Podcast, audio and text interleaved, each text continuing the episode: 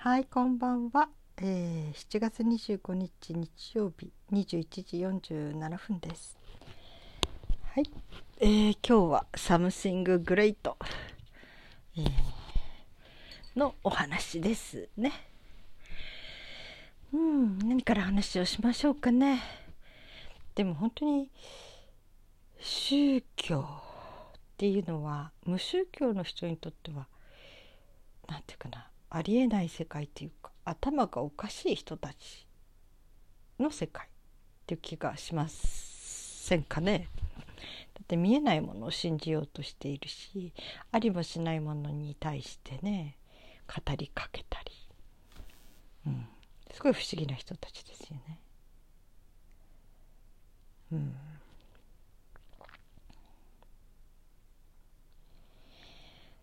でもまた逆にねその something great。要するに人間以外の何かあのねこの somethin' some something great っていうまあね something great って書いてますけどあのの定義っていうのはね日本人が書いたらしいんだけどあの作ったらしいんだけどでするに何か偉大な何かっていうことで外人の外人って言っちゃいけないんだね。外国人の英語圏の人にこれはどういう人をどういうものを対象に something great って言うんですかって聞かれた時にその神様っていう概念がいろんな宗教によって違うしね答えられん難しいですね。って言ってただ一つ言えること一つだけその人が言ったことは人間を作った人間のもと人間を作った人です。って言ったのかな？作ったものです。ものっていうか人。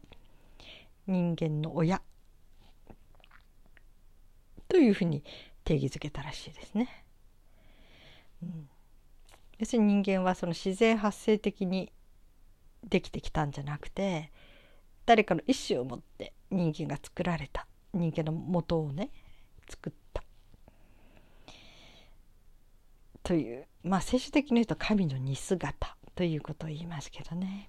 うんそれを信じている人たちからしてみるとまたその無神論者っていう人たちが腑に落ちないんですよね。だってこの世界こんな素晴らしい世界を素晴らしいっていうのはまあ、えー、なんて言うんだ？自然とかあのね山とか川とか美しい風景とか月とか星とかそういうものが全部偶然のあれでできてきたって考える方が不思議でたまらないあまりにも成功すぎてねどれもね、うん、いつかも話したけどここにすなんかすごい立派な何か一つのコンピューターみたいなのがあったとしてこれが、えー、その時にみんな考えるのはこれは誰かが作った発明した人とか誰かが作ったって思うのが普通ですよね。だってこんなものが土の上から土か何かが進化して勝手にできたと思います？そのコンピューターとかが。コンピュー勝手に、えー、なんかいろんな自然が変化していろんなものがあってそして勝手に自然にこれが出来上がったって思いませんよね普通ね。誰かが組み立てて誰かが作った。って考えるのがまあ普通なんじゃないかと思うんだけどそれと同じこんなに本当に人間の体の成功ない。ろんな医学ではもう解明できないほど不思議な。そういういろんなことが自然発生的に偶然の産物でできてきたって考える方が不思議でたまらないっていうこともありますね。うん、まあね神がいるとかいないとかっていう議論っていうのもよく昔好まれてした永遠のテーマなんでしょうけどね。まあそこはもう確かめようがないしいないっていうことも実証できないし。まあねいろんな不幸とかいろんな災害とかあると神も仏もいないってね言っちゃう人がいるしそう思いたい時がある。まあね。でもその自然のいろんなひどい現象が神様がいない証拠であるって言えるのかな？っていう。またそれもまたいないこともいることも証明できないっていうところにあって。だからねそこがねすごくねあれですよね。だからもう結果的にはどっちを信じるか。どっちにしても証明できないものだから神様がいないとして生きるかいるとして生きるか。まあどっちでもいいやと思って生きる人もいるしね。まあこれはもうねだから修道女が私は神様を信じる方にかけたわ。信じる方っていうか神様が存在するというふうにかけた。あの人たちは本当人生を全てかけますからね。ただ神への奉仕イコール人への奉仕になるんだけどね。そういうことに、えー、かけた人生をかけた人たちっていうのもいるわけで。だからそういうふうに何に対してかけるっていうね。そういうことなんですよね。あの塩刈峠って三浦綾子さんが書いた。読んだことありますか、うん、これは実話なんだけど、まあ、うちの父が明治生まれなんだけど父がその、うん、50歳前の頃ですね。父は今明治36年生まれだからもう亡くなってるけど死んでるけどね父がもう50歳前の時に鉄道に少し勤めてたことがあってその時に実際にあこの塩刈峠でこういうことがあったんだよってその鉄道員の人から聞いたって言ってましたね。まあ事実は事実なんだけどそれは小説にした話なんだけどね。でこれを聞いてる人どれぐらいわかる知ってるんでしょうかねこの話をね。えー、クリスチャン特にプロテスタント系のクリスチャンの人は、まあ、三浦綾子さんがうん、プロテスタントのクリスチャンということでね。おそらく知らない人はあまりいないんじゃないかなと思うんだけどカトリック系の人は知ってるかな？ちょっと分かんないですね。まあ簡単に説明すると、えー、キリスト教信じの信じているすごく真面目な青年がいて。でその人があの彼女との婚約の日にその彼女のところに向かう。結納の日かな。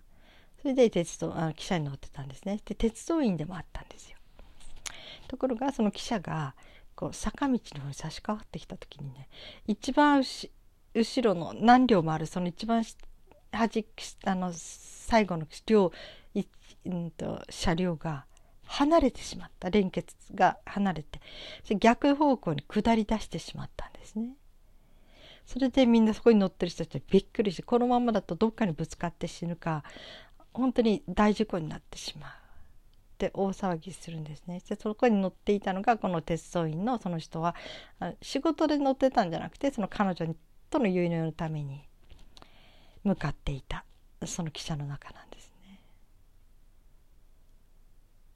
そしてどうしたかっていうと彼はデッキというか外に出て外っていうかねあの出たっていうかなんていうかどうしたんだろうな。うん、まず祈る。そして彼は線路に飛び込むんですね。そして自分の体で汽車を止めるんです。要するに汽車に汽車汽車って言わないんだろうけど私たちの時代は汽車だったんですね。電車っていうんですか今。その電車でを体で止める。要するにもちろん死んじゃうわけだけどね。だから彼が身代わりになってというよりもそのそこで自分の身を投げ出した汽車を止めたことで止まるんですよ汽車が。それで乗ってた他の人全員無事に助かるんですね。という実話です。でこの時にこのこの普通じゃできないようなこの行動をした人がそのクリスチャンであったキリスト教の信者だったっていうことで一気になんかその時キリスト教を信じる人が増えたらしいですね。その地元とかでね。という話ですね。まあこれが彼が神様を信じていたから信仰を持ってたからこういうことができたのか。もしもしかしたらひょっとしてねその無神論者。要するに神様を信じてない人でも人道的にすごい理想を掲げていて。自分は今できることっていうのは自分の命を落とせば他の人たちは助かるっていうね。そういうとこに神様は信じてないけどいるとは思ってないけど自分の主義理想主義というのかな。道徳と道徳感というか。それでやる人もいたかもしれない。でも稀な行動ではありますけどね。そうは言っても誰かが止めなきゃみんな死んじゃうとしたらどうするんでしょうね、うん、黙ってても死ぬ。あだけど自分が死ぬことで他の人は助かる？自分一人死んだ他の人が助かるのは嫌だから死ぬならみんなで一緒に死にたい？どどうなんでしょうね、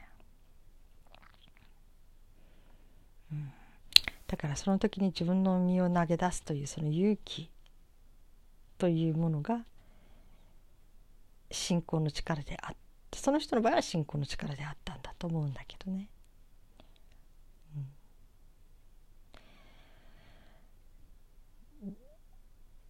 だから何て言うのかな。まあ信じてる人がみんなそういうことができるわけでもないし神様をね。信じてない人でもねやる人もいるかもしれない、うん、ただ思うには人間ってすごく弱いと思うんですよ。どんな立派な人でも絶対弱さを持ってるしその時に祈れる祈る対象がいるっていうことはものすごい力を与えてくれるっていうのはこれは事実なんですね。私が小学校の時にもね本当に信仰って持ってたのかなって自分で自問自答してね教会には行ってるけどね信仰持つってどんなことなんだろうとかねそしたらその日曜学校日曜日に子供たちにいろいろ教えてくれる先生がいてね。その先生にちょっと聞いたらうん、神様を信じてる人と信じてない人の違いっていうのは窮地に立たされた時に多分出てくるんでしょうね。って普通の時はもう全然わかんない。むしろ弱くてどうしようもないような人たちかもしれない。だけどいざ本当に窮地に立たされた時とか一番悲惨な状況になった時に信じてる人と信じてない人には差が出る。って言ってました。それはありますね。私はまあ信じてるものとしての体験を話すと、うん、絶望がないんですね、まあ、気持ちの中では絶望。例えば人間要するに地球上の生活。その人間としての生活。人間間の生活。そういうものに対しては絶望することはあるし。だけどただの絶望じゃないんですよね。だけど、うん、神様っていると思うから、うん、死んだら神様のそばに行って安らぐんだって思ってるところがありますね。やっぱりそこに何かあの、えー、見る。見るっていうのかな、うん、そこの向こう絶望の向こうに何か希望を見るか見ないかっていうのが多分違ってくるんでしょうね。どんな悲惨などんなひどい出来事であっても神様を信じてない人はもうその現実だけがある。まあものすごい楽天家でものすごいメンタルの強い人だったらね全然関係ないかもしれないけどねどんなとこでもなんとか生きていくっていう人もいるかもしれないまあいるんでしょう。だけど普通の人間にとってなかなか乗り越えられないような時に信仰を持ってる人はすごく力が出るっていうのがありますね。自分一人じゃないから助けてくださいって祈る。ある人がねこれちょっと有名な話なんだけどあの砂漠にね足跡が2つある。2人の分の足跡がある。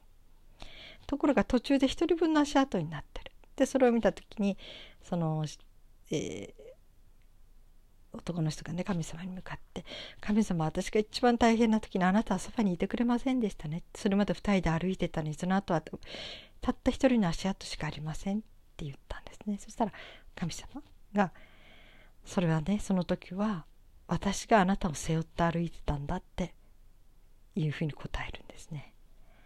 それで足跡は一つしかなかったんだって、うん、ここはね神様を信じてる人にとってはグッとくるとこなんですね。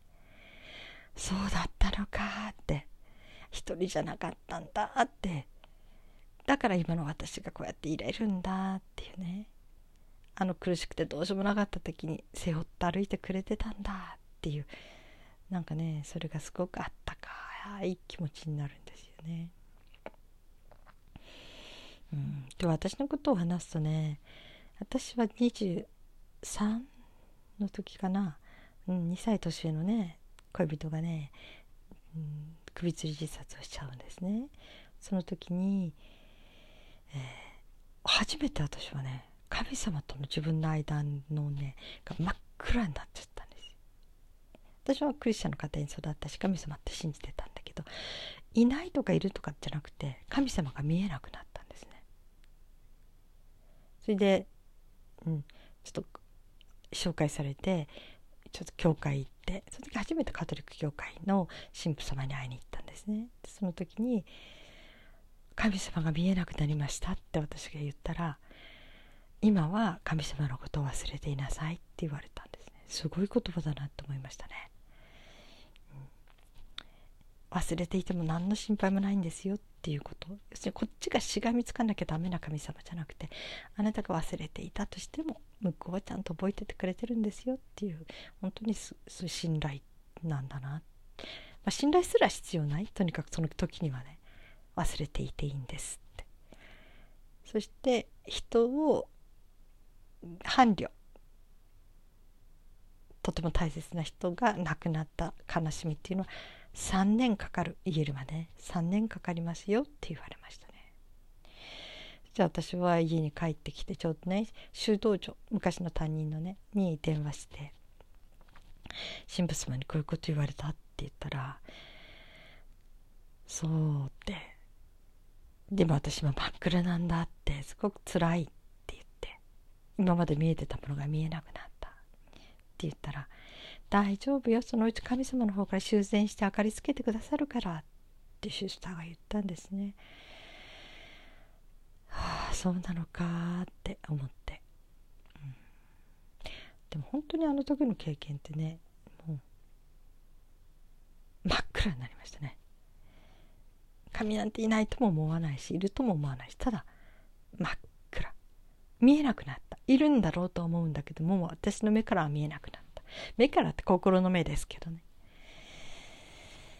うん。だから相当の私にとってもショックだったんだと思うし。うん、だから本当に精神的に異常に入るもう一歩手前。ちょっと成りかかってたのかもしれないね。それぐらいものすごいパニックになりましたね。うん。いやあんな経験は誰にもしてほしくないけど。本当にね。あの経験はすごい経験でした。朝起きた時にね涙が出て涙だと思えなくてね死んだ次の日かな。いや死んだことを知った次の日。あっと思って目から血が出たと思ったんですね。で触って涙あの濡れた手を見たらただ透明な水がついていて血じゃなかったんですよ。そして初めてああ涙だったんだって思ったぐらい寝ぼけた頭ではもう目から血が出た。って思ったんです。でも内外出血の傷じゃなくて内出血してるなっていうふうに感じましたね。本当に辛くてしんどい体験でしたね。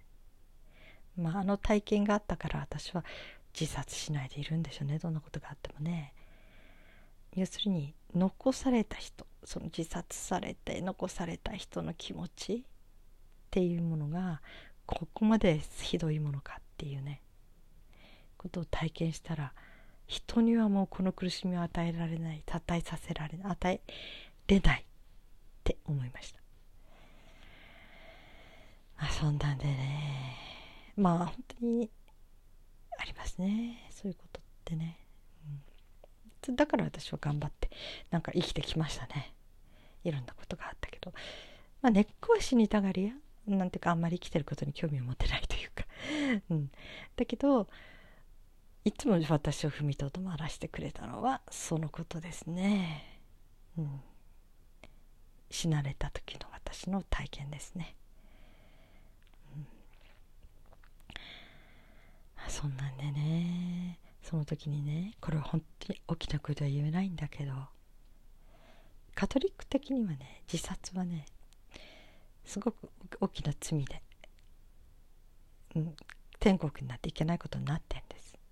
それでねその死んだって時に私はシスターに電話してシスターにガーッともらってるんですよ。彼にね。私はもう結婚するつもりだからね。でシスターはその時に「でもシスター自殺したら天国行けないんでしょ?」って言ったら「表向きはね」って言ったんですねそしてその後で私は今彼が神様の身元にいるっていうことを確信してるわって言ったんですね。うんで、まあ、宗教的には言えないですよね自殺して OK なんてね。これは天国に行けないって脅かしてるしかないですよね。だけど私どっかでも聞いたことあるんですね。自殺した人も神様のそばにちゃんと行ってる。これは自殺された親にとっても大変なことですよね。もし神様信じてたらね。天国に行けないんだなんて思ってすっごい必要以上に苦しみますよね。でも表向きらしいです。誰にも言えないけどね。ここだけの話だけど。いつかねそれをねツイッターでね宗教関係のツイッターの方でねつぶやいてたなんかカトリックのねこの人ね修道士ではないんですね。だけどなんかそういうちょっと仕事をしてるんですね。教会関係のっていうか重要なね。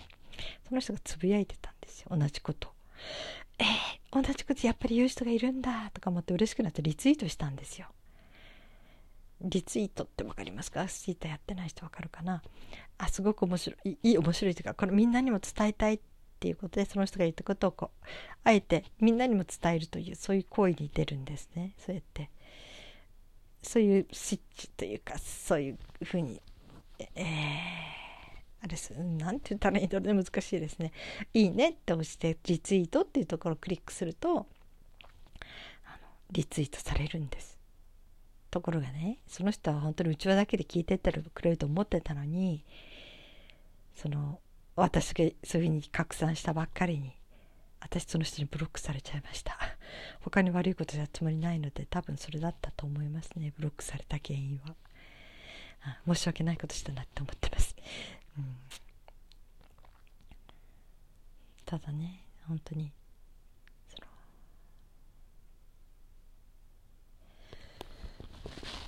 あもう22分になりましたね。うん。自殺した人が神様のそばに行ってる。みんなには内緒だけど。というね。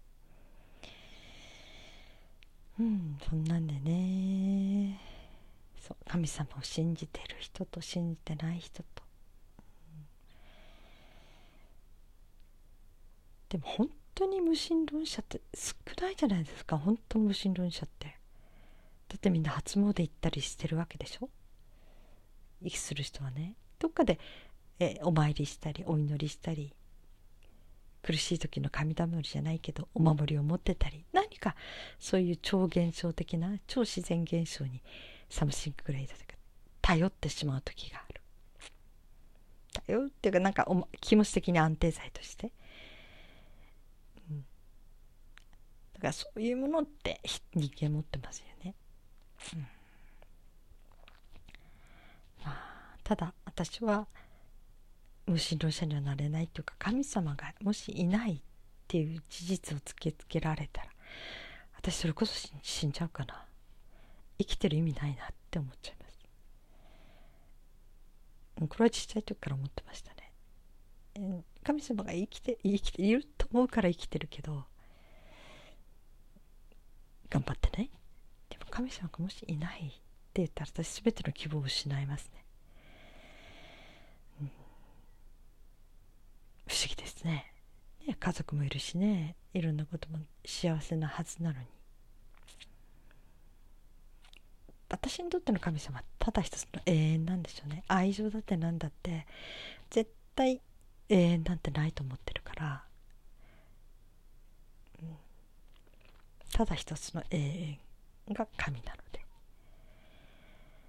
人間っていうのは私はね信じてない。要するに人間は愛する対象であって信じる対象じゃないって言ってたけど本当にそうだと思ってます。それは誰かを信用できないっていうんじゃなくて信用する人はいるし。だけど人って絶対うん何て言うのかな。自分の身を守らなければならない時があって。そうなると人を切り捨てなければならない時が出てきて。それをしないでいれる人は本当によっぽどすごい人。うん、ででも誰もがそのすごい人じゃないからってねひどいってわけじゃなくて仕方がないと思うんですよ。人間のこの体を持ってきている以上ね。血も出るし痛いのは嫌だし食べなきゃ死ぬし水を飲まなきゃ死んじゃうし。この体を維持していくためには利己主義にならざるを得ない。得ない。利己主義というよりまず自分を生かさなきゃならないですよね。人ってそれが一番の大事なことなんだと思う。まず自分を保つこと。だけど本当に何かの時命を投げ出して相手を救うっていうことが必要な場面が来たらそれをできたらそれは最高だなって思うけどこれは私の価値観だけどね。だけど、ね、それまでは私はお人よしではいたくないと思うしとにかく自分をまず保つ。自分のできないことはしない。キャパを超えるようなことはしない。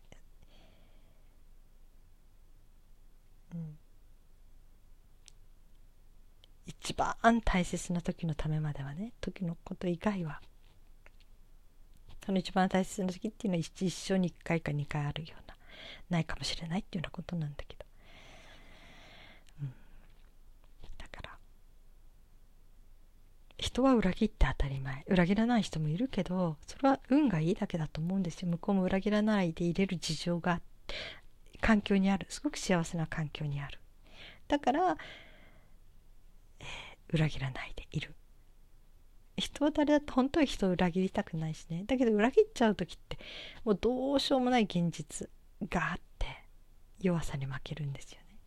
でも弱いからってそれは仕方がないこと。だからそこを愛せるかどうかですよね。その弱さをひっくるめて。っ